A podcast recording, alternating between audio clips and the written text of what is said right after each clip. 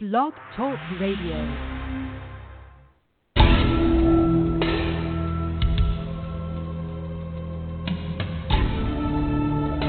You are now listening to True Murder, the most shocking killers in true crime history, and the authors that have written about them Gacy, Bundy, Dahmer, The Night Stalker, BTK. Every week, another fascinating author talking about the most shocking and infamous killers in true crime history. True Murder, with your host, journalist and author, Dan Zupansky.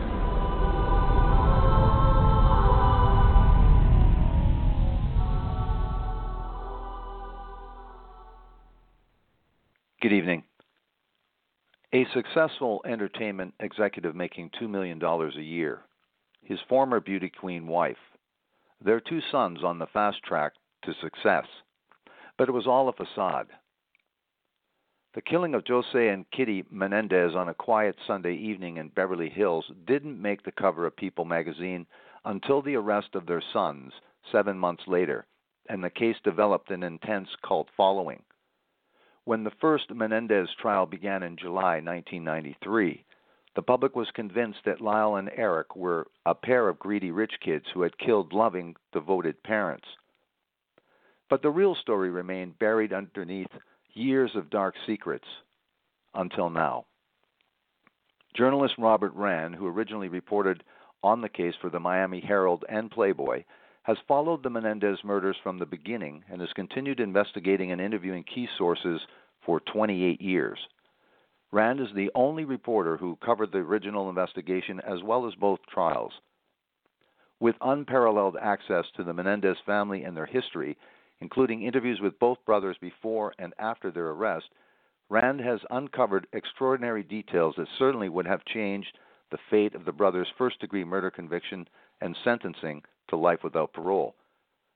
Rand shares these intimate, never before revealed findings, including a deeply disturbing history of child abuse and sexual molestation in the Menendez family going back generations, and the shocking admission O.J. Simpson made to one of the Menendez brothers when they were inmates at the LA County Men's Central Jail.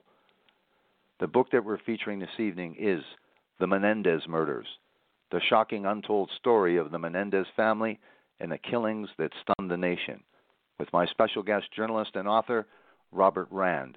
Welcome to the program, and thank you very much for agreeing to this interview, Robert Rand. Hello, Dan. Thank you very much for having me on. Thank you very much. This is uh, an incredible, incredible book, and finally, we get to talk about this incredible case, one of the most shocking cases in true crime history. Let's and it's, for our it's audience. a very complex. I was just going to say it's a very complex story with many different levels, and uh, it, it took me 30 years to really compile this entire story. Yes, incredible. Tell us where you were working professionally at the time this this occurred, August 20th, 1989. In uh, August of 1989, I was a freelance journalist uh, writing uh, 6,000 word feature stories for the Sunday magazine of the Miami Herald. And a few weeks uh, before the um, night of the Menendez murders, I was in Las Vegas at a uh, trade show for the home video business called the Video Software Dealers uh, Convention and uh, I was researching just a general story about the uh, home video business, which was an enormous business in the 1980s. And um, the morning after uh, uh, Jose and Kitty died, I received a phone call in the newsroom at the Miami Herald from a friend of mine, Steve Apple, who was the editor of a trade magazine uh, for the video business, and he told me uh, that uh, a high profile home video executive, Jose Menendez, and his wife had been blown away uh, the previous evening in, in Beverly Hills. And uh, I knew that uh, I, I quickly found out that uh, Jose Menendez was Cuban American, and so that made it a potential interest to people in Miami. And the initial media coverage of the Menendez murders was really uh, only on the national media radar for two or three days uh, after the murders Right. And uh, then it just uh, there was some local LA coverage because there were seven months between the night of the murders and uh, March 8, 1990, when Lyle Menendez was arrested in Beverly Hills. Right. Now, what did you do to start these articles? I mean, obviously, these articles progressed to where we are today, as you said, almost 30 years later. Tell us how you started. What was the beginning of those articles and your research therein? Sure. Well, after I got this phone call uh, from my friend tipping me off, uh, you know, that Jose Menendez, a high-profile video, home video executive, had been killed, uh, I uh, did a little research and found out that he had a sister uh, who lived in West Palm Beach, uh, about an hour and a half north of Miami. And uh, this is 1989, uh, you know, before the internet, no cell phones. I got out the West Palm Beach phone book and I looked up uh, uh, the uh, uh, the sister of Jose Menendez and uh, called her up. And my call was 5% to make a condolence call and 95% to possibly hit on her for a story. And uh, after I introduced myself, uh, Marta Cano, uh, the the aunt of uh, Erik and Lyle Menendez, immediately invited me to come up to West Palm Beach and uh, meet her. And we spent four hours uh, the that afternoon discussing the Menendez family history, which was a fascinating story. The family originally was from Spain. They had been very poor, became wealthy, lost everything, immigrated to Cuba, uh, had no money, uh, became successful, wealthy all over again. And then Castro came into power, and they had to uh, leave Cuba, and the family restarted for a third time in the States. Uh, Jose Menendez arrived in the U.S. at the age of 16. He had nothing. He had been leading a country club lifestyle, upper middle class, uh, very comfortable lifestyle in Cuba, and suddenly he was living with distant relatives in an attic in northeast Pennsylvania. And uh, once mm-hmm. again in the States, the family became successful all over again. So I went back to my uh, editor at the uh, Tropic Magazine, Sunday Magazine of the Herald, and said, Look, we don't know much about this murder investigation, and, and the police were being very tight lipped. I said, But uh, I said, this family has a very interesting story, and so uh, I think we should do a biography of Jose Menendez. Rags to Riches Cuban American uh, story ends in a terrible tragedy. And uh, my editor liked that idea, and uh, I began my initial reporting on the case. How athletic was Jose, and uh, how much of a factor was that in this story? Well, Jose Menendez was a star athlete uh, who was uh, actually a uh, swimmer uh, uh, in high school in Pennsylvania, and um, he was also a tennis player, and so um, he was, you know, very athletic himself. And uh, when his sons were born, he wanted his sons to become uh, star athletes. And so he spent a lot of time uh, with them. Uh, you know, he, initially he was interested in them uh, becoming uh, competitive swimmers, and then uh, he switched his uh, focus and the focus of the brothers to tennis, and both brothers became nationally ranked uh, tennis players. Jose Menendez used to wake them up at four in the morning and have them hit balls for three hours before they would go to school when they were little kids. Tell us about uh, Mary Louise, they called her Kitty, and how they met and their relationship. Well, Kitty Menendez uh, was born in a suburb of Chicago, and she went to college at Southern Illinois University. And uh, Jose and Kitty Menendez shared several classes. Uh, one of their favorite classes was uh, a debate a debate class where they used to debate each other and they began a romantic uh, relationship.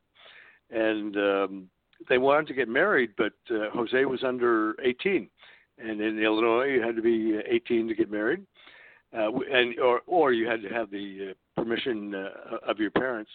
And so Jose and Kitty Menendez eloped and went to Indiana and didn't tell their uh, family until after they were married. The, his father was uh, somewhat upset. Uh, his father, whose nickname was Pepin, uh, his, his real name was also Jose, Uh, but Jose Menendez's father told him, "You're too young to get married, and and uh, you know you shouldn't do this." But Jose had made up his mind, decided he wanted to do it, and uh, the young couple uh, did get married. And uh, then the family was was was happy after after they kept the secret for a few months, but the family was happy after everything came out. Now, tell us how they eventually get to, again, where he's this executive at uh, Pictures, uh, producer of the Rambo and Terminator movies. Tell us how they get finally to where they are um, in Beverly Hills. What's the route? It's an interesting story uh, because uh, after Jose and Kitty Menendez were married, they moved to uh, New York City, where Jose was uh, continuing school at uh, Queens College, and uh, Jose and Kitty were broke. They uh, really were just barely getting by. Kitty was doing some work as a substitute teacher. Jose was uh, actually, when he was in college, he was selling encyclopedias door to door. Uh, there was one uh, anecdote I heard from the family in, in which he sold an encyclopedia to a woman, an elderly woman who uh, after the day, the evening after he sold it to her, he felt guilty. He didn't think she could really afford it, and he went back the next day and uh, you know took the encyclopedia back and uh, gave the, refunded the woman her money. He was also working wow. as a uh, dishwasher at the uh, tw- at the uh, 21 Club in New York, mm-hmm. and so they were really struggling financially. Uh, Jose graduated from Queens College. Uh, and was able to land a job with Cooper's, what was then Cooper's Lybrand, uh, one of the big eight uh, accounting firms. And from there, he uh, uh, uh went through a couple other jobs as an executive with different companies. And then one of the biggest jobs in his career was when he became head of U.S. operations for Hertz Rent a Car.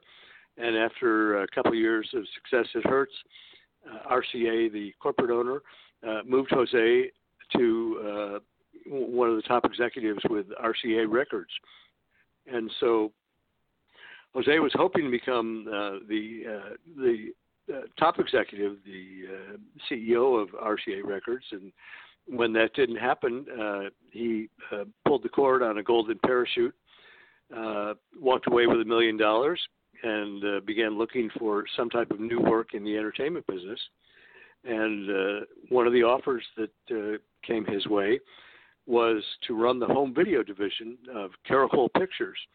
Uh, Carolco Pictures was one of the hottest independent studios in the 1980s. They uh, released the Rambo movies starring Sylvester Stallone. They released uh, the famous Sharon Stone movie, Basic Instinct. And uh, in the 1980s, uh, home video divisions had become a gold mine for the studios. It was a new business. Uh, it was really kind of found uh, money, and that's the way people were uh, consuming movies uh, long before streaming. Uh, people had, uh, you know, uh, home uh, had uh, VCRs uh, and, be- and right. beta uh, machines in their homes and uh, played movies, and so. Uh, Jose and Kitty Menendez had lived in Princeton, New Jersey for 20 years with their sons Erik and Lyle, and they picked up the family and moved out to California. At one point, Jose Menendez uh, talked with uh, his wife Kitty and suggested that he and Erik uh, come out to California, and uh, that Kitty and Lyle stay in uh, Princeton. Lyle was about to start school at Princeton University, and uh, Kitty Menendez was very involved in uh, charitable groups and uh, community activities, but she quickly turned that down. So the entire family moved to uh, Los Angeles. And initially, for a year and a half, they lived in the uh, LA suburb of Calabasas, which nobody had heard of in 1989 uh, uh, on a right. national and international level. But uh, of course, we've since uh, you know known Calabasas as the home of the Kardashians. Right. Now, you talk about Mary Louise, and she was involved in some volunteer work, but she was not really uh, pleased with the move from Princeton. She was pretty happy with her friends and her life there, wasn't she? That's correct. Uh, Kitty Menendez had, uh, you know, lived in that community uh, for 20 years. Uh, she had a lot of friends. She was involved in uh, different activities. Um, Jose Menendez Jose Menendez had a, sister Terry Baralt and her husband Carlos Baralt, and they had the Baralts had four daughters, and they lived down the street from the Menendezes. The two families were very close, and so for Kitty Menendez, the idea of uprooting her life and, and moving to California after 20 years in Princeton was really something she was was not uh, uh, she did not really want to do that. Uh, but at a certain point, after some uh, friction between Jose and Kitty, uh, she did agree to uh, move to Los Angeles. As I said, the family lived in Calabasas for about a year and a half, and then uh, Erik Menendez was involved in a uh, a fight at Calabasas High School. Erik was a star player on the uh, Calabasas High tennis team, and uh, one day uh, some members of the tennis team became involved uh, in a fight with some gang members, and um, there were some threats being made against the Menendez family, and uh, so that was one of the reasons that uh, Jose and Kitty decided to move to Beverly Hills, and uh, they purchased a mansion on uh, North Elm Drive in the fall of 1988, and made that move to uh, Beverly Hills. Now, how old was Erik at that time, and where was he in terms of his schooling, and where was Lyle? And uh, there's four years, almost four years difference in age, but tell us where they were uh, age-wise and uh, education-wise at that point, what they were doing. Sure. Well, in the in the fall of uh, 1988, Erik Menendez uh, was uh, would have been 17 years old, uh, and uh, he was uh, he had been going to Calabasas High School, and um, Lyle had just started his fir- first year at Princeton, and um, the um, I mentioned the uh, gang fight that uh, Erik was involved in as being one mm-hmm. problem that was going on, uh, you know, within the family. But uh, there, there was another incident uh, that took place in which Erik was involved in some burglaries in Calabasas, right. uh, which he committed uh, with a close friend, and they were and actually. Uh, Erik Menendez, uh, the first burglary he was involved in, uh, the uh, the house uh, the, where they committed the burglary was the home of the parents of a friend of Erik's, uh, and and another friend of his who who was involved in the burglary, Craig Signorelli. And um, the parents were out of town; they were in Europe on vacation.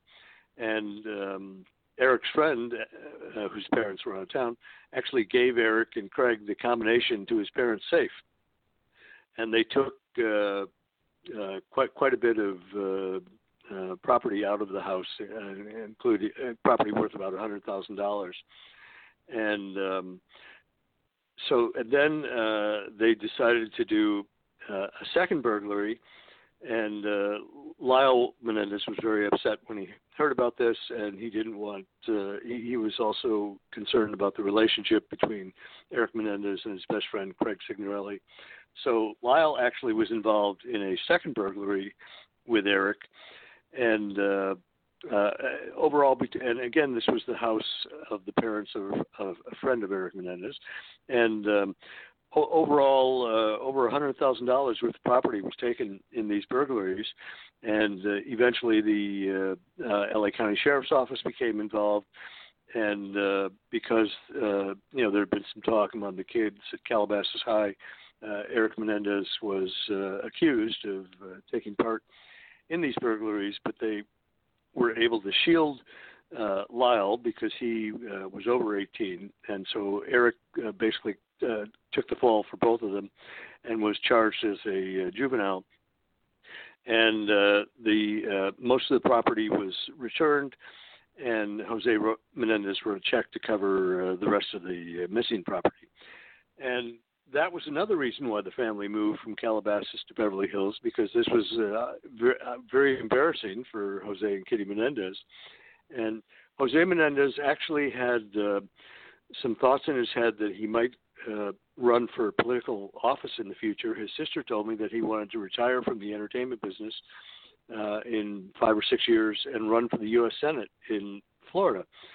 So Right. um, Jose, you know, hired a hired a high-profile lawyer, Ger- Gerald Chaliff, and um, the burglary was uh, uh, the, the burglary case was uh, um, took place in uh, juvenile court, and as part of the uh, resolution of the uh, burglary case, uh, uh, Erik Menendez was ordered to be evaluated by a therapist, and Kitty Menendez's therapist uh, recommended a doctor by the name of Jerome Oziel to do that evaluation uh, with Erik. And so Dr. Oziel, who later plays a major role in the Menendez murder case, that was his initial contact with the Menendez family to prepare this evaluation for uh, juvenile court. And uh, Dr. Oziel uh, saw Erik Menendez uh, alone in sessions, but uh, Jose and Kitty Menendez had Dr. Oziel, had Erik Menendez sign a release so that Dr. Oziel could tell them everything that went on in the therapy sessions. And uh, there were also some group sessions with the entire Menendez family. But uh, the, this burglary incident, com- along with the gang fight that I mentioned, uh, both contributed, motivated the uh, family, motivated Jose Menendez to decide to move the family from Calabasas to Beverly Hills.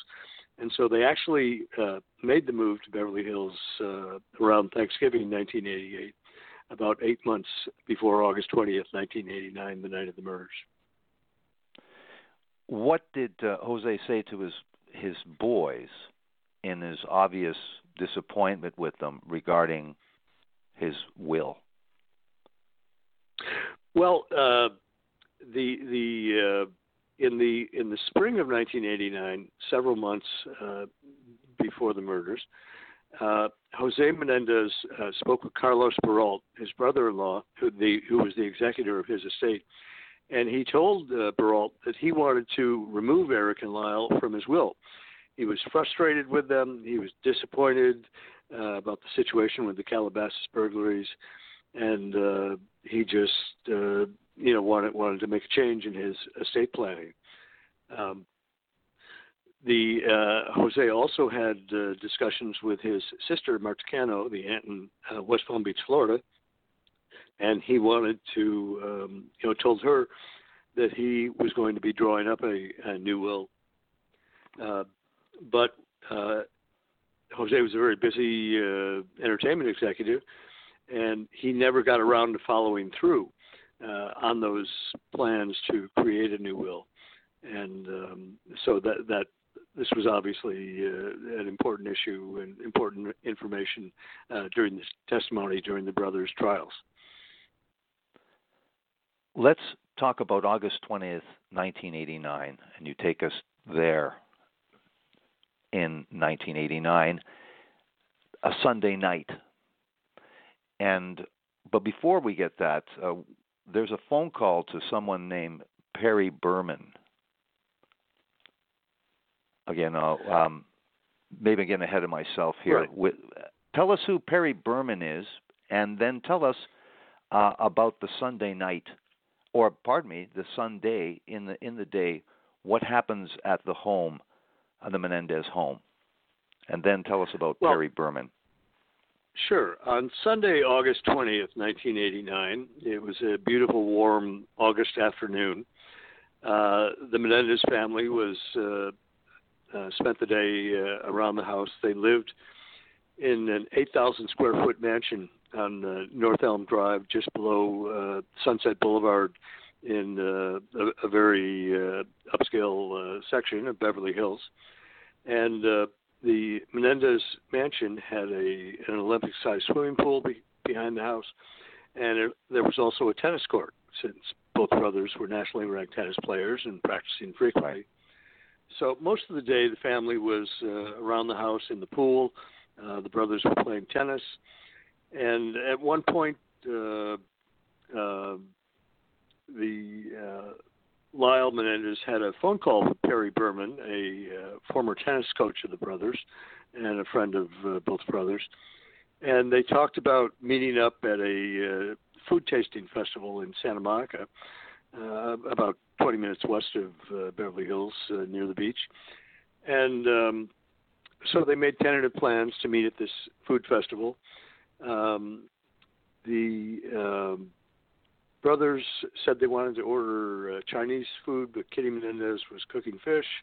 Uh, she made dinner, and then uh, the brothers uh, left the house and uh, went to see uh, the movie Batman at a nearby uh, movie theater, and uh, that was the basically the original uh, narrative of uh, you know what the brothers said took place. Um, Perry Berman uh, was at the food festival waiting to meet uh, Erik and Lyle, and they never showed up. And about 11:30 uh, at night, um, Lyle Menendez uh, called Perry Berman and said, uh, "Where where are you? You know, we're here in Santa Monica at the food festival." And Berman said, uh, "Well, hey, it ended about 10 o'clock." Uh, and uh, he he said, uh, "You know, I'm just going to bed. Can we talk tomorrow?" And Lyle uh, was kind of frantic, and he said, "No, I need to talk to you right now." He said, "I'm really concerned about if I should go back to Princeton." and concerned about some issues uh, with his father. And he uh, really pushed and, and uh, pleaded with Berman to uh, uh, meet the brothers uh, right away. And uh, initially, Lyle asked uh, Berman to come meet the brothers uh, at the Menendez mansion. And then um, Berman said, No, I'm not going to do that. He said, I'll meet you at the Cheesecake Factory restaurant. And so uh, Berman went over to the Cheesecake Factory, and uh, the the restaurant was just closing. The chairs were being put up on the table. And again, this is 1989, so we have no cell phones. And so this restaurant was only about 10 minutes away from the Menendez mansion. So Berman decided to drive over to North Elm Drive. And as he pulled up the street, he uh, became very alarmed when he saw that the street was filled with police cars with flashing lights and uh, the uh, and, and and what what what happened was that uh, Erik Menendez in, in the initial story that uh, Erik and Lyle Menendez told the police, they said they had come home and walked in and were shocked to uh, you know find the bodies of their parents. you talk about that the reason they what they had mentioned to Perry Berman is that they were going to drop by the house to pick up some uh, Erik's ID, uh, fake ID, so that he could drink, and that was the reason they were just going to stop, park the car outside the house, outside the gate, and then go into that house, and then they found this horror scene. You talk about the 911 call and then the and their reaction when the police do get there um, tell us a little bit about that, but also what the police failed to do in terms of normal procedure testing in a case like this. Well, Erik and Lyle Menendez uh, told the police that they, you know, came, came back from uh, being out of at the food festival and walked into the house and were, you know, horrified and shocked uh, and emotional when they found the dead bodies of their parents. And uh, Lyle Menendez made a call to 911 at 11:47 p.m. the night of August 20th, and he was emotional and uh, uh, could barely be understood as he uh, told the uh, 911 operator, "Somebody killed my parents." And in the background of that dramatic 911 call, uh, you can hear Erik Menendez screaming, uh, extremely emotional and at one point, Lyle Menendez, uh, you know, turns away from the phone and is yelling at Erik, "Erik, get away from them!" And uh, uh, Beverly Hills is a community which is uh, not used to uh, having uh, uh, too many murder cases. In in uh, 1989, uh, Beverly Hills averaged uh, uh, two murders uh, a year, and mm-hmm. uh, it, it's a small community. Uh, the police responded within a few minutes, and um, as as they pulled up, uh, you, you know, they were very cautious as they would be in any crime scene. And uh, the brothers were still in the house, and the uh, police uh, called the house and uh, asked the brothers to come outside. And uh, the brothers, uh, uh, w- within 30 seconds, came running out the front door. uh, the police went in and began, you know, searching the house, uh, discovered the bodies, and the brothers were extremely emotional, extremely distraught. Erik Menendez was down on the on the grass in front of the house, pounding the ground, you know, saying, "Who did this? You know, I'm I'm I'm going to kill them." Uh, you know, and and uh, just extremely uh, overwhelmed. Uh, Lyle Menendez was a little calmer, but uh, clearly upset. And uh, the brothers called. The first person the brothers called was their tennis coach, Mark Heffernan, who lived in Santa Monica. He came over to the house, and then the officers uh, told the, the brothers that they were going to take them to the police station uh, uh, to be interviewed by uh, Sergeant Tom Edmonds. And um, one of the uh, one of the things that happened that night was because of the the, the police felt the the brothers' emotion was genuine. They were so distraught. The police did not perform gunshot residue tests on Erik and Lyle Menendez. Right. If the police had performed that test, uh, kind of a basic uh, you know procedure, uh, Police 101.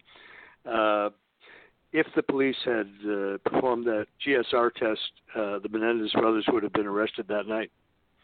But uh, because the brothers were so distraught, the police didn't do it. The police believed that they were uh, grieving sons.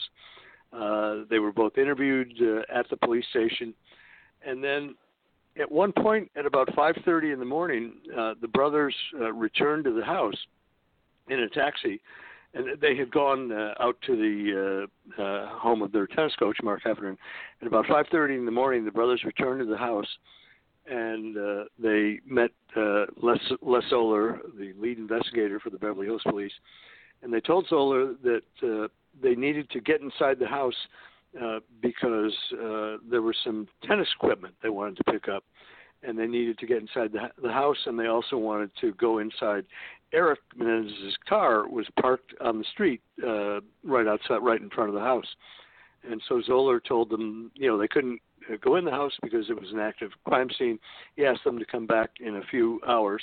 The brothers returned about 8:30 in the morning, and uh, briefly went inside the house. But the primary reason they returned was they went into Erik's car and filled an athletic bag with shotgun shells and receipts from the purchase of two shotguns in uh, San Diego uh, several days earlier. And incredibly, in, in another uh, uh, you know mistake that the Beverly Hills Police made, they never searched that car, even though it was sitting right outside uh, of the house if the police had searched that car, they would have found shotgun shells and receipts for two shotguns. And once again, that's uh, it, it's likely that the brothers might have been arrested that night because of that. Absolutely. You write that what police did find in that home was that somebody had burst into the Menendez family room and began firing 12 gauge Mossberg shotguns. And somebody had put to the barrel of to Jose's head and pulled the trigger.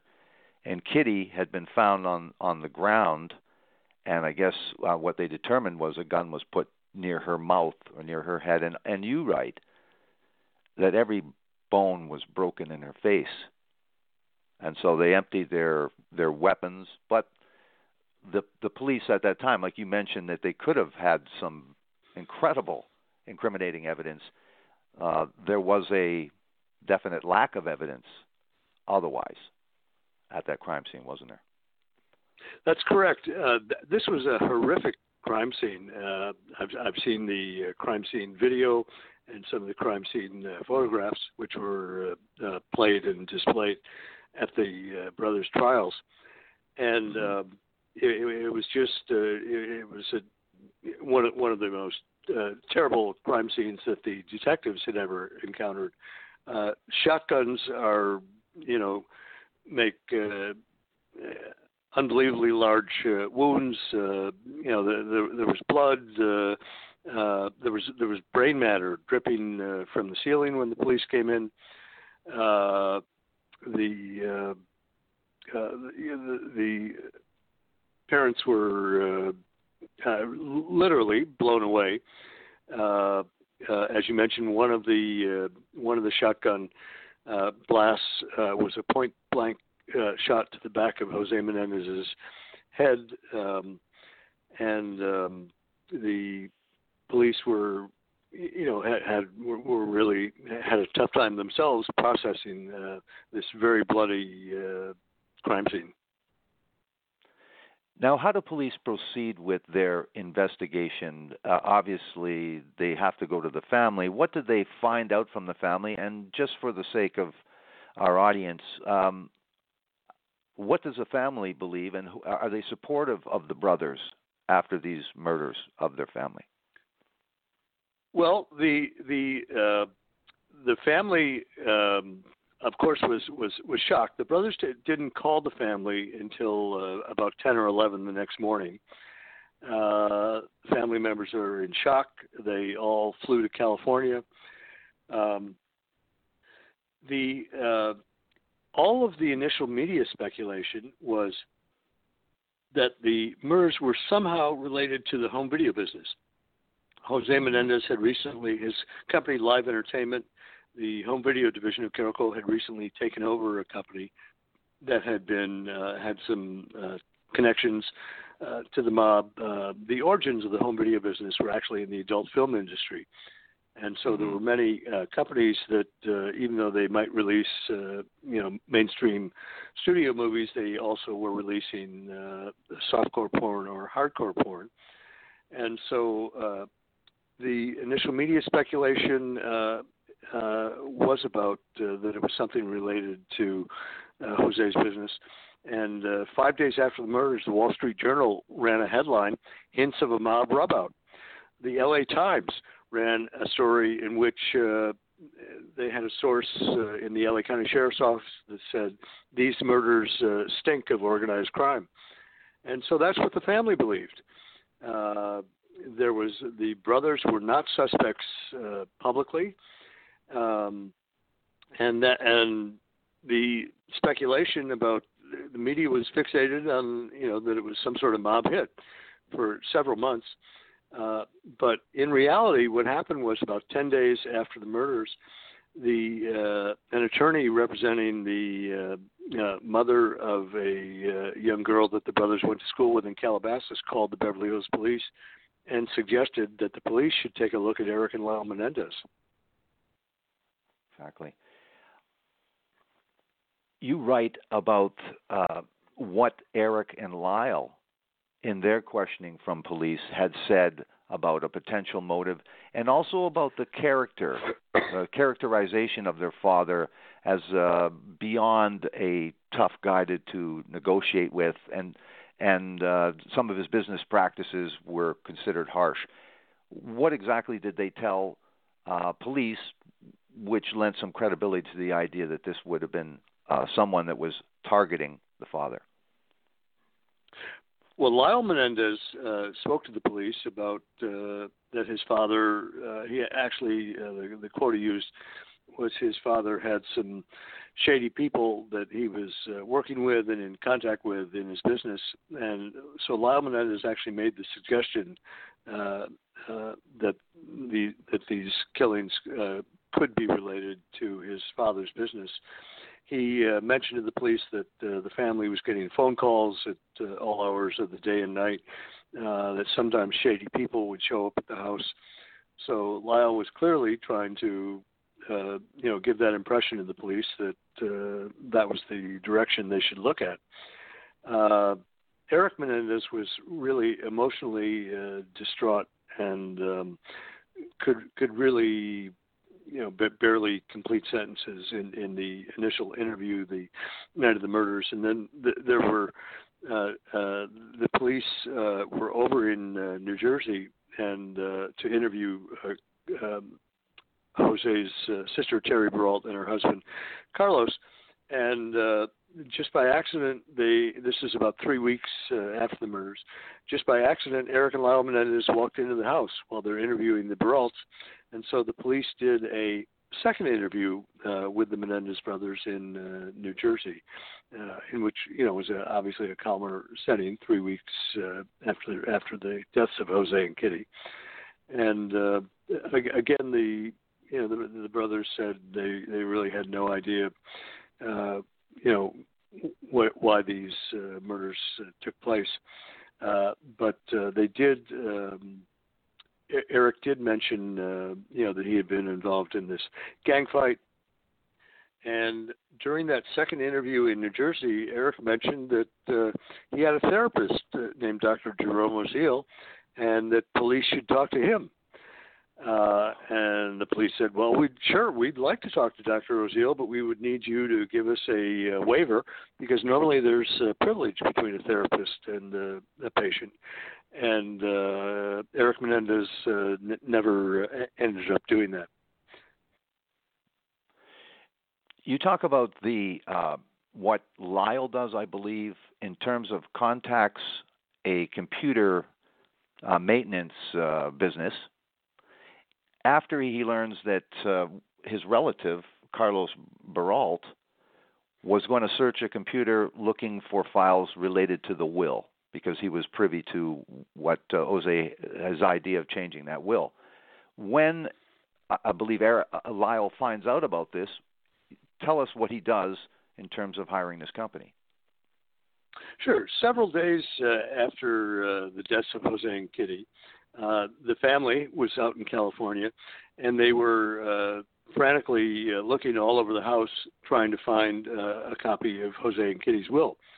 Um, the um, you know I, I mentioned earlier that Carlos uh, Baralt had had a conversation with Jose in the spring of '89, a few months before the murders, about removing the brothers from the will, and so uh, but nobody nobody knew if you know a new will had actually been created. And uh, at one point, the uh, yeah, the uh, Jose and Kitty had a uh, uh, one one of the old original uh, Apple computers uh, in their bedroom.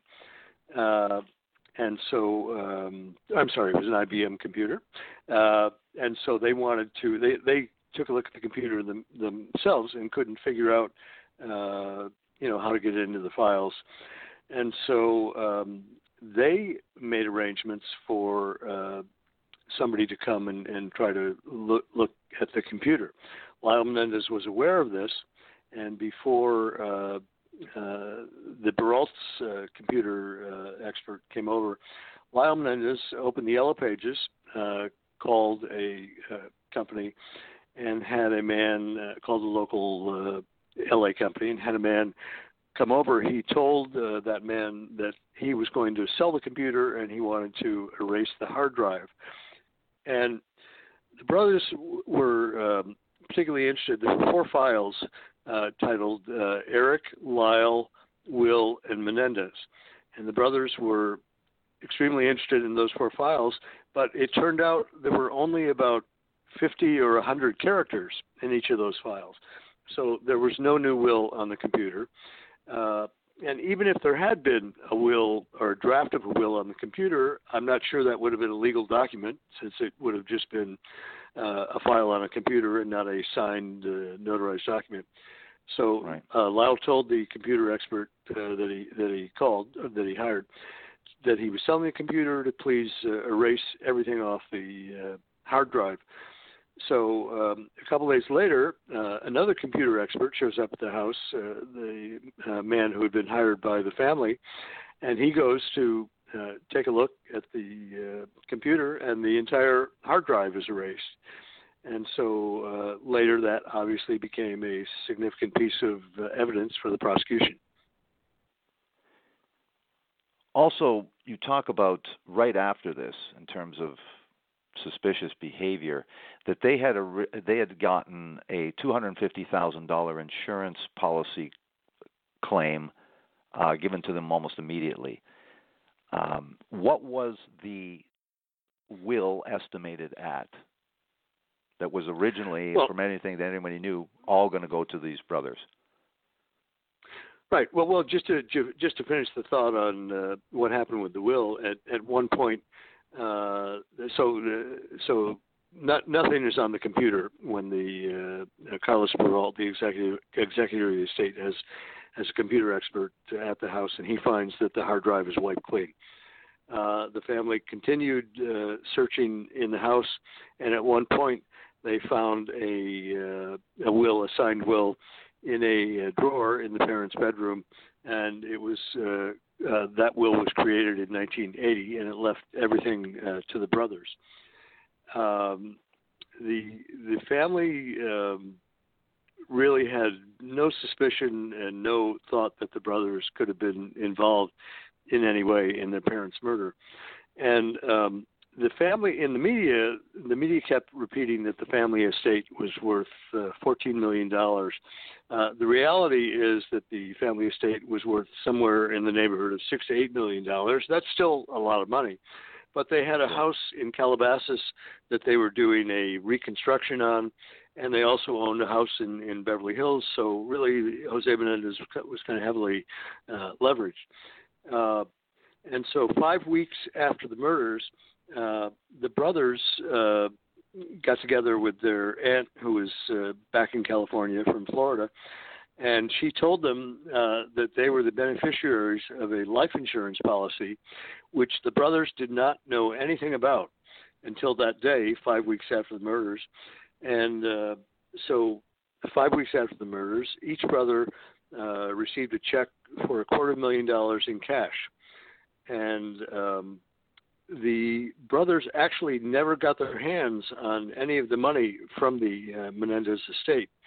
Uh, there was a loan made from the estate to Lyle when he uh, purchased a chicken wing restaurant in Princeton, but uh, the uh, brothers each each get a quarter million dollars in their bank accounts, and um, they began to go out uh, spending a lot of money. Lyle bought a new Porsche, Erik bought a Jeep, uh, Lyle bought uh, a Rolex for himself and a Rolex for Erik, and they were traveling all over the country uh, on MGM Air, which was a uh, upscale uh, uh, small airline uh, back then. And um, the one one of the things that uh, people don't always know about the Menendez family is because the brothers were nationally ranked tennis players. Jose Menendez had given each brother an American Express card, and he allowed them to charge uh, up to $10,000 a month. So this was an upper class family. They were used to spending a lot of money. The brothers were used to spending a lot of money. So the fact that they continued spending money after their parents' deaths uh, is was actually not uh, something that uh, seemed unusual uh, to the family members. Uh, and and you know one one of the things the the, the media uh, after the brothers were arrested uh, was entirely focused on uh, Erik and Lyle Menendez went on this crazy spending spree after they killed their parents, and the reality was that they had spent a lot of money before their parents died. Uh, so, uh, and one of the things that that you know I, I like to bring up to people is if you were 18 years old and somebody handed you a quarter million dollars in cash, to me the surprise would be if you didn't go out and buy a new car and buy some fancy clothes and and and, and buy a watch. So the spending spree uh, evidence was was never uh, that critical to me in my evaluation of the case. And uh, one of the most interesting factoids about the case is that in August of '92, uh, one year before the brothers went on trial, prosecutors presented evidence to an LA County grand jury, evidence of murder for financial gain, evidence of murder for financial gain. The grand jury did not indict the Menendez brothers on those charges of murder for financial gain. But in spite of the fact that the grand jury did not return that indictment, the prosecution grabbed onto that as their theme uh, because the general public uh, hates the rich and and uh, the prosecution decided, and, and the and the media had picked up on that theme. One of the interesting uh, elements of the whole Menendez story is how the media, uh, but you know, back in uh, you know the early 1990s, uh, the media had such an impact on high-profile trials. Again, this is years before the internet, uh, years, many years before social media, and so back then, when the mainstream media set an agenda in your case, uh, that was basically it. You could stick a fork in it, you were done, you were cooked. And that's what happened with Erik and Lyle Menendez. They became the greedy rich kids from the first uh, week they were arrested, and the media stuck with that. let's use this as an opportunity, Robert, to stop for a second to talk about our sponsor, FabFitFun. The FabFitFun Fall Box is on sale now. They do the shopping for you. Each box can be customized to your very specific interests, and the Fall Box is a fantastic way to spoil yourself and others with the coolest curated box of unique products. These boxes sell out fast, so sign up for yours today. My wife Lisa was very excited to, to get her very first FabFitFun box. She was thrilled with all the great products she received. In the fall box she just received, she especially liked the gourmet wood and ceramic cheese board gift set by Twine and a really nice two in one salt and pepper grinder from Repair and daily hair repair from Avita. Lisa is always anxious to get her next FabFitFun box. FabFitFun is a seasonal subscription box with full size beauty, fitness, and lifestyle products. It retails for $49.99 but always has a value over $200. Use coupon code MURDER for $10 off your first box at www.fabfitfun.com. Use coupon code MURDER for $10 off your first box at www.fabfitfun.com. Now, Robert, we have to talk about how they eventually, soon, or not so soon, the two are arrested and why, and then take us to the trial because we, as we talked about in the introduction, there's two trials and there's so much and it's such a complicated case. Let's get to how they were arrested before we start talking about the first trial. Sure.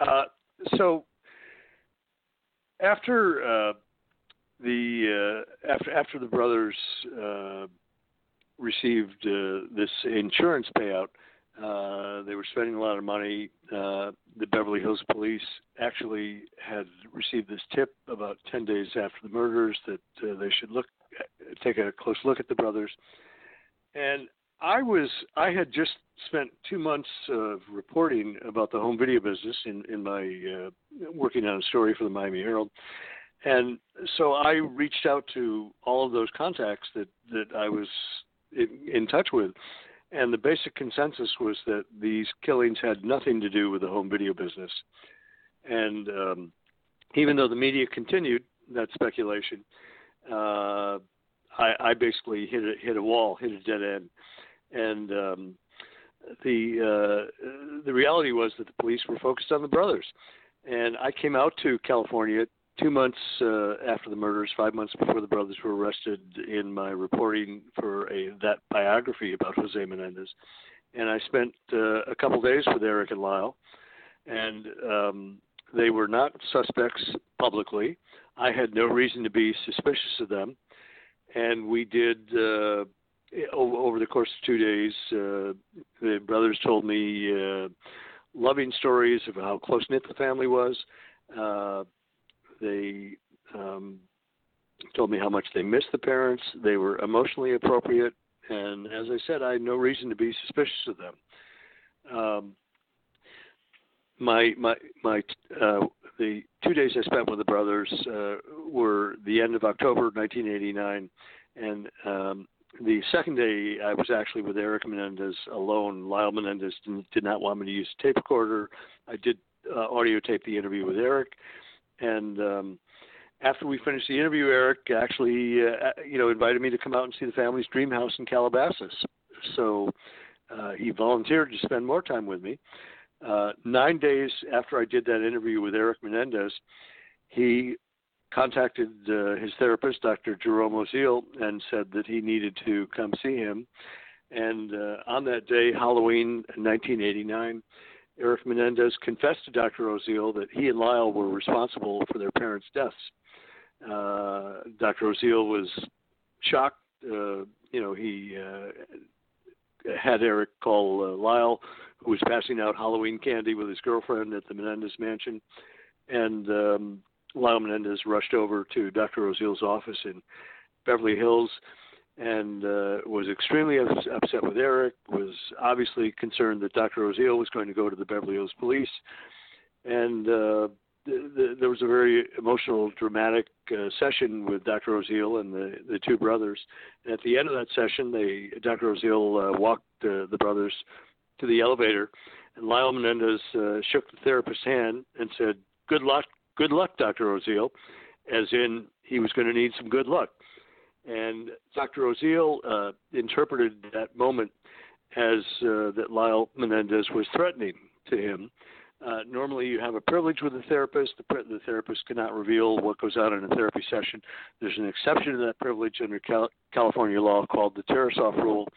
Uh, if you threaten your therapist, or if you threaten, you know, if you tell a therapist, "I'm going to go kill my girlfriend tomorrow," then he is allowed under California law to break the uh, privilege until uh, you know people around him, his family, uh, you know that there's a potential danger, and also to uh, possibly go to the police.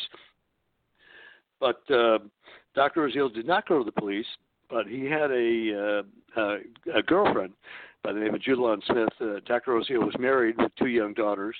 He had a girlfriend named Judalon Smith, and um, there's there's a, there's a little confusion over what exactly happened the night that Erik Menendez confessed to Dr. Oziel.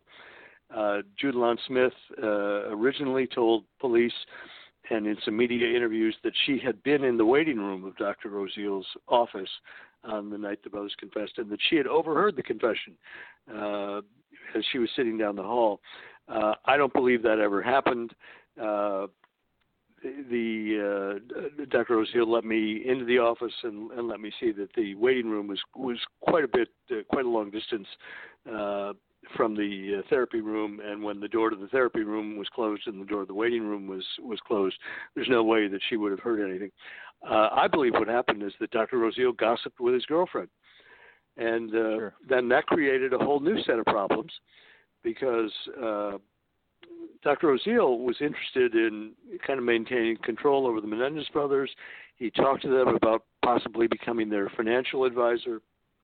And at one point, they so they started having therapy sessions after the night of the confession.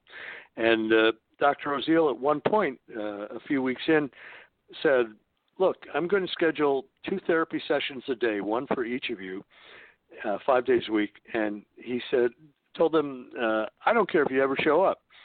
Uh, and the brothers, uh, you know, really obviously interpreted that into that, that he was blackmailing them, and that was an accusation that the defense made during the first trial. Uh, the family members uh, kept getting these large bills from Dr. Oziel. Uh, their aunt Marta Cano uh, received one bill for ten thousand dollars and called Erik and said, "What's going on?" And Erik said, "Oh, Aunt Marta, this is really important to therapy, so please just keep uh, paying these bills." And uh, in the background of all of this, uh, uh, the relationship between Dr. Oziel and Judalon Smith was beginning to go sour, and uh, he had, as I mentioned, he had already revealed that the brothers had confessed to him, and so uh, Smith started making threats, saying that she was going to go to the Beverly Hills Police and tell them the brothers had confessed. And uh, at one point, Dr. Oziel recorded a hour long uh, therapy session. You can put quotes around that. Uh, and uh, he they had these tapes in a safe deposit box, and uh, as a way to ensure his safety. So Judalon Smith was aware that there were uh, there was a tape of the brothers and also audio notes uh, from some of these therapy sessions, and so uh, in a curious twist of the the Oziel Smith story, uh, Dr. Oziel and his wife moved Smith into their house with their daughters in an effort to keep the lid on her, to keep her from going to the police. And at some point, uh, uh, several months later, the that whole situation blows up. Uh, Dr. Oziel and his wife, who was also a therapist, come home one night. All the furniture in their house has been rearranged, and Dr. Oziel walks down the hallway and he hears Smith talking to his eight-year-old daughter and telling her, "I'm going to be your new mommy, and your mommy's going to be leaving."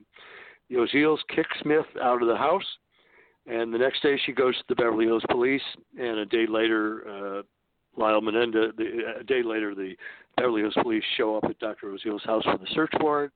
Uh, they seize the audio tapes from his safe deposit box, and uh, a few hours later, Lyle Menendez is arrested. Now, right away in this, as you as as we've just spoken, these tapes are crucial in terms of recorded evidence, incriminating, damning evidence. But there's the idea of admissibility and this idea of uh, patient uh, doctor confidentiality. When they get to trial and they're fighting about this, because this is the first fight, a serious fight uh, that's going to have consequences for both prosecution and defense, what happens in terms of that admissibility and those tapes? The Menendez case did not go to trial for three years as both sides, the prosecution and the defense, fought uh, a very uh, bitter battle over the admission of those tapes. As I mentioned, uh, normally under California law, you know, there's a privilege with a, with a therapist, and I also mentioned the exception to that privilege if you threaten your therapist, as Dr. Oziel claimed uh, had taken place. I don't believe that he. I don't believe that Lyle Menendez did threaten him. Uh, I believe he was simply trying to save his career. But uh, the issue of the admission of those tapes went all the way to the California Supreme Court, and uh, shortly before the trial, the California Supreme Court ruled that the tapes could uh, be admitted as evidence. Uh, the um, interesting thing about the uh, the trial or the the, the case uh, was that the Beverly Hills Police did not really have a strong case without those tapes. Uh, but once uh, the tapes were admitted as evidence, the defense had to completely uh, shift, and uh, the case went from being a if if those tapes had not been admitted, even it, would have been like the emperor's new clothes. Everybody knew there were tapes uh, and what was on those tapes. But if the tapes had not been admitted as evidence into court, the defense would have been who done it you know, you say Erik and Lyle Menendez killed their parents. Let's see your evidence. And the prosecution did not have a strong case, but the tapes were admitted, and so the defense shifted. And um, about two weeks before the trial, Leslie Abramson, the lead defense attorney with the blonde curly hair, did an interview with the LA Times in which she revealed that the defense uh, was the brothers were going to tell a story of a lifetime of abuse and molestation and a series of confrontations in the days before the murders that led up to the uh, actual killing of Jose and Kitty Menendez. And the general public uh, was a little confused. Uh, most of the public believed, because of the media coverage, that Erik and Lyle Menendez's defense was uh, we were abused, we were, were molested, and so therefore we get a pass, or we, that, that's why we killed our parents. The actual legal defense was we were in fear for our lives. There were these series of and that's what you would call the involuntary manslaughter, where it's um, they have a fear of imminent danger. However, even though that's unreasonable in someone else's mind.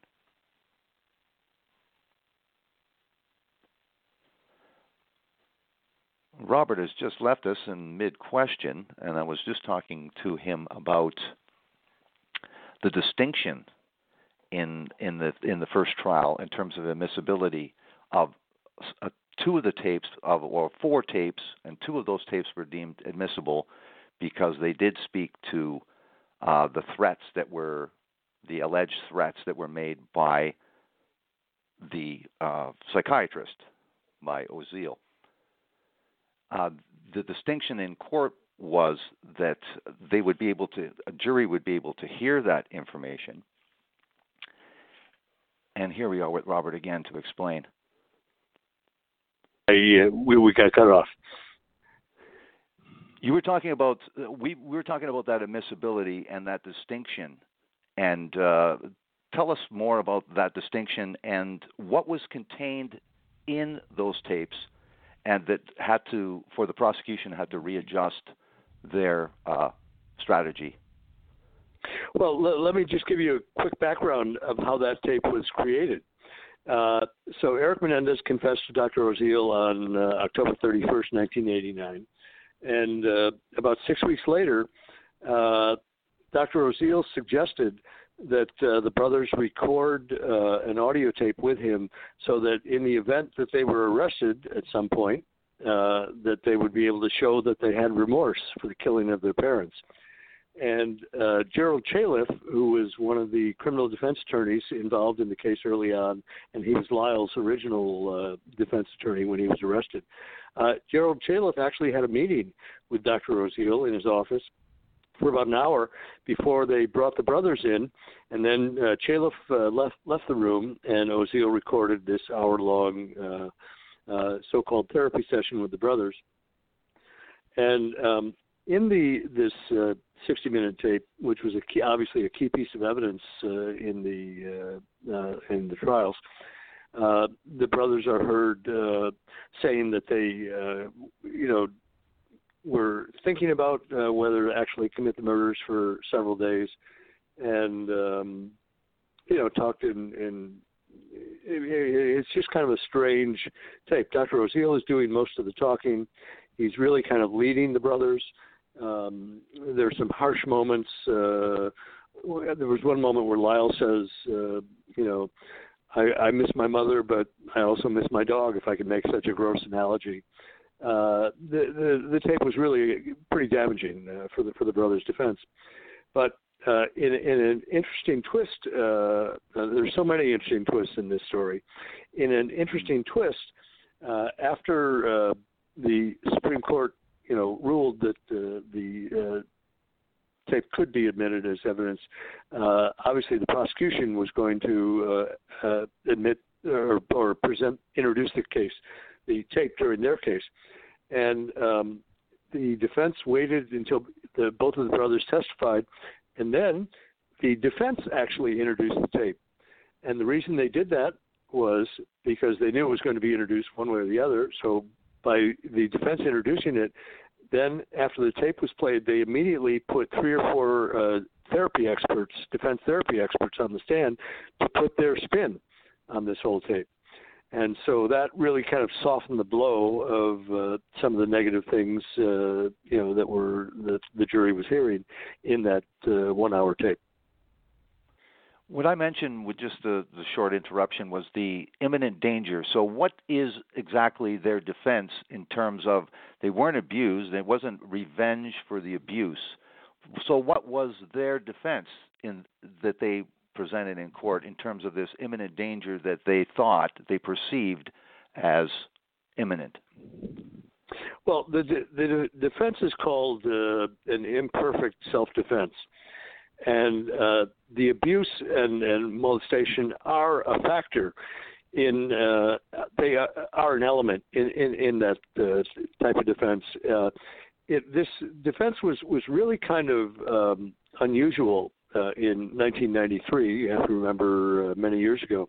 Um, basically, the the in the late 1980s, um, the women were starting to use a uh, battered women's defense uh, in cases where uh, abused women had uh, killed their, you know, their husband or, or boyfriend. And so the Menendez was defense was kind of unique in that basically they were uh, creating a new uh, you know, kind of a tangent of that defense, and that was uh, they were uh, uh, creating a battered child defense uh, it was important an important element for the defense attorneys to present the entire family history of Jose and Kitty Menendez, including their own uh, childhoods. And uh, the uh, Judge Stanley Weisberg, uh, who had also been the judge on the uh, the famous Rodney King trial that uh, led to the L.A. riots, Judge Weisberg uh, gave the defense quite a bit of leeway in the first trial, and allowed them to uh, present 65 teachers, coaches, family friends, uh, relatives, and so the jury heard quite a bit of evidence uh, about the background of Erik and Lyle Menendez, uh, and and um, the the it's it's it's difficult for the public because the public, you know, when you're only here, you know, seeing a daily newspaper story or you're seeing a minute 30 uh, TV story on the 11 o'clock news, it's really difficult to get into these complex issues.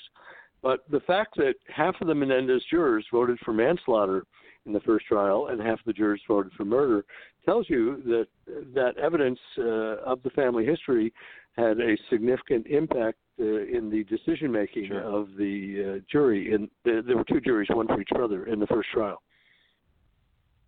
what happens in the first trial, despite that family background being exposed, and despite the performances of the brothers at the trial as well? They, they were decent uh, performances, if we can judge it by that. Uh, what happened with the jury? What was the decision? Well, the the juries were um, split along gender lines for the most part. Uh, basically, almost all the women voted for manslaughter, and almost all the men voted for uh, murder. Uh, the deliberations uh, for Lyle Menendez went on for I, I think almost three three weeks, uh, and uh, neither jury uh, could could reach a decision, and so the trial ended uh, with a mistrial, two hung juries, and I interviewed all the jurors after the first trial, and um, all of the men told me some variation of a father would never do that to his sons, and I think 26 years later, I you know I think society has evolved in in that people are willing to accept the possibility that these that this type of abuse uh, does take place. But for the women who voted for manslaughter, they were quite uh, you know comfortable with their decision based on those 65 defense witnesses that they saw. And the trial was broadcast live, gavel to gavel, on Court TV, a new cable channel in the early 90s. And people that were watching that trial every day, like a novella, uh, you know, they, I, I think they, people that, you know, watched every moment of the trial, I, th- I, th- I think they had an understanding of, uh, you know, where the truth was in this case. Mm-hmm. Now you talk about the first trial when they finally get to trial after the two mistrials. They finally get to trial, and there's the involuntary manslaughter decision. So obviously, that's what the jury uh, believed, and that was the decision. What happens after that? Why another trial? Well, uh, so the first trial ended in a mistrial because neither jury, there was one for each brother, neither jury could uh, decide on a verdict. Uh, there was bitter fighting uh, in the in each jury room, and um, a mistrial was declared. And within an hour after that uh, mistrial was declared, uh, L.A. District Attorney Gil Garcetti uh, had a news conference and announced immediately that he was going to retry the Menendez brothers because he said this is a case of first degree murder and you know we're not we're not going to settle this case we're going back to trial again and if this had not been a high profile media case there would never have been a second trial there would have been a plea agreement and uh, that would have been it but the LA County, the, the, there are politics involved in this story. Also, the LA County District Attorney's Office was on a terrible losing streak. They had lost sure. uh, a case called the McMartin molestation trial. They had lost the Rodney King trial, and they lost the OJ trial. So they really needed a win. And um, the uh, second Menendez trial, uh, unfortunately for the brothers, had the the brothers had the misfortune of their second trial started the day after the O.J. Simpson verdict in October 1995. So um, the first thing the judge did was he kicked out the TV camera because he knew that would cut down on the media coverage. And uh, then the judge proceeded to basically reverse most of his evidence rulings from the first trial. And uh, the defense had the heart of its case from the first trial cut out. Uh, the defense, the judge did, was determined not to allow uh, most of the witnesses the defense had put on its first trial. And uh, the therapy experts and the witnesses that did testify, the judge severely limited their testimony. So in the second trial, there was only one jury, and the uh, jurors heard a completely different set of evidence than the first trial jurors. Uh, the second trial was really much more like a traditional murder trial with forensic people, blood spatter experts. Uh, the uh, prosecution brought in a uh, company to do a reconstruction of the crime scene that went on for days and days. And this company uh, that was called Failure Analysis, uh, they had never done a reconstruction of a crime scene before. They had no background in that. Uh, there was a the, the, head of the company, Roger McCarthy, was a key prosecution witness in the second trial. Uh, fa- failure analysis was known for recreating the uh, Space Challenger uh, shuttle uh, disaster and doing a recreation of what happened at the Exxon, Exxon Valdez oil spill, but they'd never been involved in a murder case before. And so um, The second trial was very different. It wasn't on TV, much less media coverage, and uh, the defense basically was limited at every in in every direction that they tried to go. They they weren't allowed to put on the heart of their case that had been the defense in the first trial. And then as the as the case was coming to a close, uh, Judge Stanley Weisberg put the final nail in the brothers' coffin when he ruled uh, that the jury could not consider manslaughter charges uh, for them, and he was not going to allow the defense attorneys to argue for an imperfect self-defense uh, manslaughter verdict. And uh, basically, as as the second trial was ending, uh, the jury was uh, restricted to either uh, second degree murder or a first degree murder conviction. In March 1996, uh, the single jury returned a first degree murder conviction. The first the jury returned a first degree murder con- conviction for Erik and Lyle Menendez, and then that meant that there would be a penalty phase to determine. The jury had two choices based on the uh, judge's instructions, and those choices were the death penalty or life without parole. And then a pen, uh, penalty phase was held for several weeks.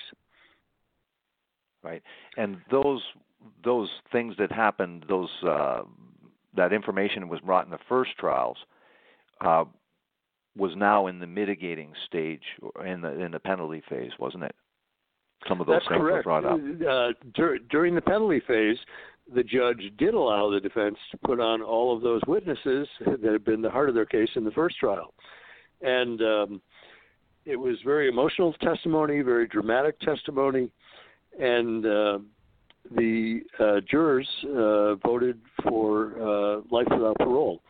Um, and after the uh, uh, second trial, uh, after the penalty phase verdict, some of the jurors were involved in a in a news conference in the courtroom, and several jurors said that they thought the death or they thought life without parole was a harsher sentence than the death penalty.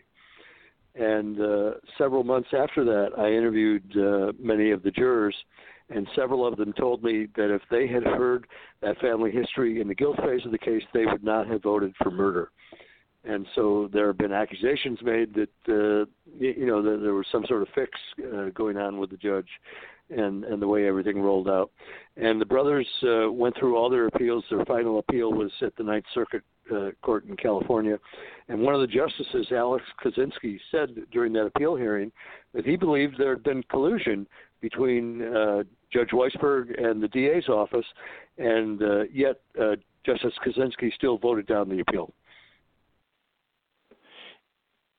you we talked about in the introduction about some information that came to you that you believe could have a bearing on possible because of new evidence because of a potential new trial for these brothers. Talk about uh, uh, Marta Cano's son andy or it's uh, lyle's cousin. So tell us about martin uh, pardon me Andy Cano Marta. and this letter that you discover and how you discover this. Well, Marta Cano uh, was, you know, my original uh, source, my original entry into the Menendez family, and we had been uh, very close, uh, you know, over the 30 years that uh, we've been talking. And uh, Marta Cano and was uh, is the sister of Jose Menendez. Joan Vandermolen is the sister of Kitty Menendez, and I have been talking since uh, 1989 to Marta. In 1990, uh, I met Joan, and um, I believe that the Menendez brothers are telling the truth about uh, the abuse and the molestation that took place in the family, and I believe them not just based on their testimony, which is very compelling, and the hundreds of hours of uh, you know interviews and phone calls we've had over the years, but I have had so much contact with the, the brothers' two aunts, Marta and Joan, uh, and I have learned so much about the what was going on inside this family that uh, uh, this is not a story about two greedy rich kids.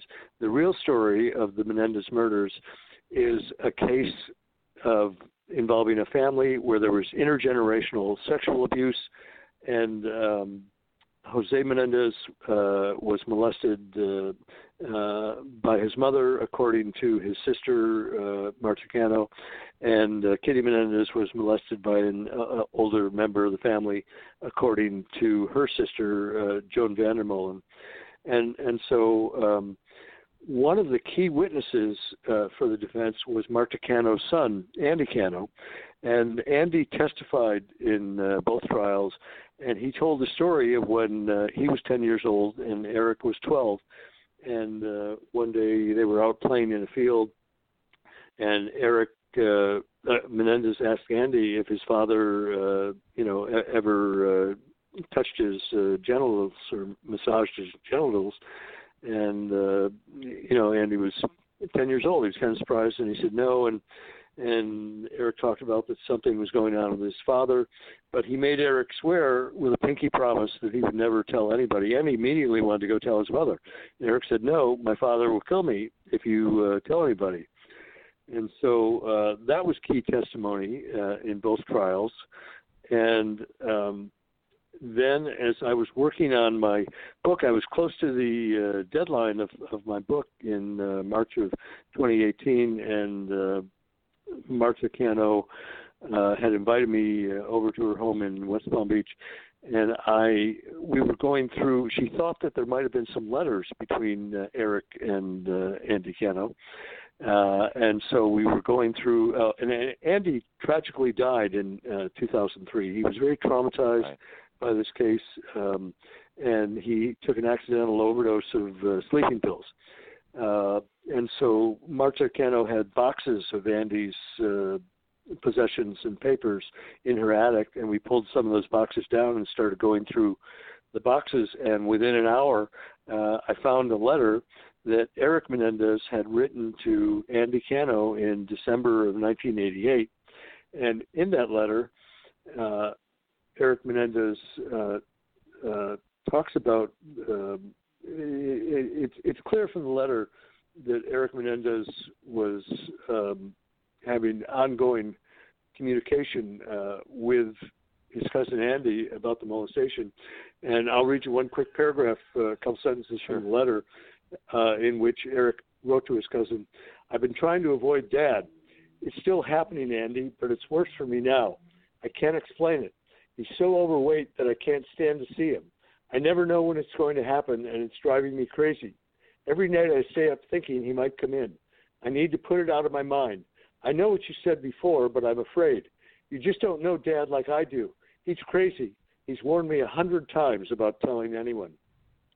So this was quite a when I when I read this uh, letter out loud to Marta Cano, she became emotional, and we were both extremely su- surprised because I knew all the evidence from uh, both trials and over the course of the investigation, and uh, I contacted the lawyers and uh, the brothers, and uh, found, you know found out that this letter had never been uh, introduced at either of the trials, or was never uh, brought up in any evidence hearing, and um, there is no. Uh, the letter was just uh, uh, a loose couple pages, uh, you know, in a box with many other papers. Uh, there's no post. There's no envelope with a postmark. Uh, but uh, the letter is self-authenticated by um, references that Erik is making mm-hmm. in it. In, uh, one of them is he's talking about a Christmas family that the fam- uh, Christmas party that the family had just held at the mansion with all the employees at Live Entertainment, and I knew about that party. I knew when it took place, and he also talked about uh, in the letter that uh, the family had just hired Mark Heffernan as their new tennis coach, and that took place in uh, November of 1988. And the brothers' appeal attorney uh, is having uh, forensic testing done, and it can be determined by. Uh, it's a handwritten letter. It can be determined uh, uh, approximately the uh, date that letter was written, and the uh, appeal attorney is is confident that it really was written in December of 1988. The murders were August of '89. So, in order, the brothers have exhausted all their original appeals. In order to open a new appeal in California, you have to have new evidence and so that letter is one piece of potential new evidence that could lead to the filing of a new appeal. I hope there will be the filing of a new appeal. And there is some other evidence uh, that I have uh, discovered uh, since my book was published. And um, so basically, I just want to say stay tuned because this story isn't over yet. Wow, that's incredible. What we haven't told about our audience, and it's chronicled in your book in, in incredible detail and is very, very vivid, is the betrayal that the the, the image that the, the family presented was much, much different. And you say this generational sexual abuse, but this father was a, an extraordinarily, when we talk about controlling figure, this was an extraordinary controlling behavior in terms of telling the mother and the father tell them they shouldn't have a, any friends because that would they would lose their competitive competitiveness um, the the humiliation and degradation regardless of the success that they had in tennis the monitoring and right at the end where Erik was supposed to go to UCLA, UCLA to go to school he was also told by his father, "No, you're going to stay home three or four days so we can monitor your work." And these are grown adults that they were doing this. And th- what lent credibility to what you were saying is that their defense was, their claim was by Abramson was that they were afraid. That night, they were afraid that they were going to be killed. There was a conversation that that was was said by their father that indicated to them, they said, that no matter that their choices had been made and they believed their father was a very dangerous person that would put into motion this threat. Wasn't that true? Yes. Uh, the the, um, the, the a, a, lot of people had a uh, you, you, know were confused uh, you know, you know about as the details were coming out uh, about the background of the family, because Jose and Kitty Menendez uh, were very controlling of the brothers' lives. Uh, one of the things they used to do was they used to do their homework. It didn't take teachers long to figure out that the homework was always perfect, and then the brothers would fail uh, when they took a test uh, in the classroom. Uh, the parents used to tell the brothers, you know, who they could date, who they could be friends with so they controlled every aspect of their uh, sons' lives. Um, so this was a family in which the, Jose and Kitty were very careful to maintain the facade of the perfect family. You know, on the outside, this family looked perfect. Uh, they lived in a mansion in Beverly Hills. Father was an entertainment executive making millions of dollars a year. Uh, the mother, former beauty queen, uh, you know, happy housewife and the sons were nationally ranked tennis players. So on the outside, this family looked perfect, but it was all a facade. Uh, the reality was that the Menendez family was spinning out of control. A pair of dysfunctional parents had raised a couple of dysfunctional kids, and everything ended in this terrible tragedy. Absolutely. I want to thank you very much for coming on and talking about the Menendez murders. Uh, the shocking, untold story of the Menendez family and the killings that stunned the nation. For people that might want to take a look at this, do you have a Facebook page or a website that they might take a look at more information about this book? Sure. Well, first of all, thanks for having me on, Dan. And I do have a website. I do have a website, menendezmurders.com uh, which has background about the case and uh, background uh, about my book. And I also want to mention uh, that in the fall of 2017, uh, NBC uh, produced an eight hour limited series called Law and Order True Crime: The Menendez Murders, and I was hired by Dick Wolf, the legendary Law and Order producer, and worked mm-hmm. with that mm-hmm. series as a consultant and um, the series stars Edie Falco, uh, and it is streaming on all major platforms. And if you're interested in the case, it's a very uh, good binge uh, series to binge. Uh, so please check that out as as well as my website menendezmurders.com. Yes, Absolutely. Thank you very much, Robert. We could go on and talk about this for hours and hours because it's such an incredible and fascinating case that touched everybody throughout the world. It's fantastic to be able to get you to be able to discuss this just for a short while. I want to thank you very much, Robert Rand, for coming on and talking about the Menendez murders. It's been an absolute pleasure. Thank you very much. Yeah. Thanks so much for having me on. You have a great evening. Good night. You too.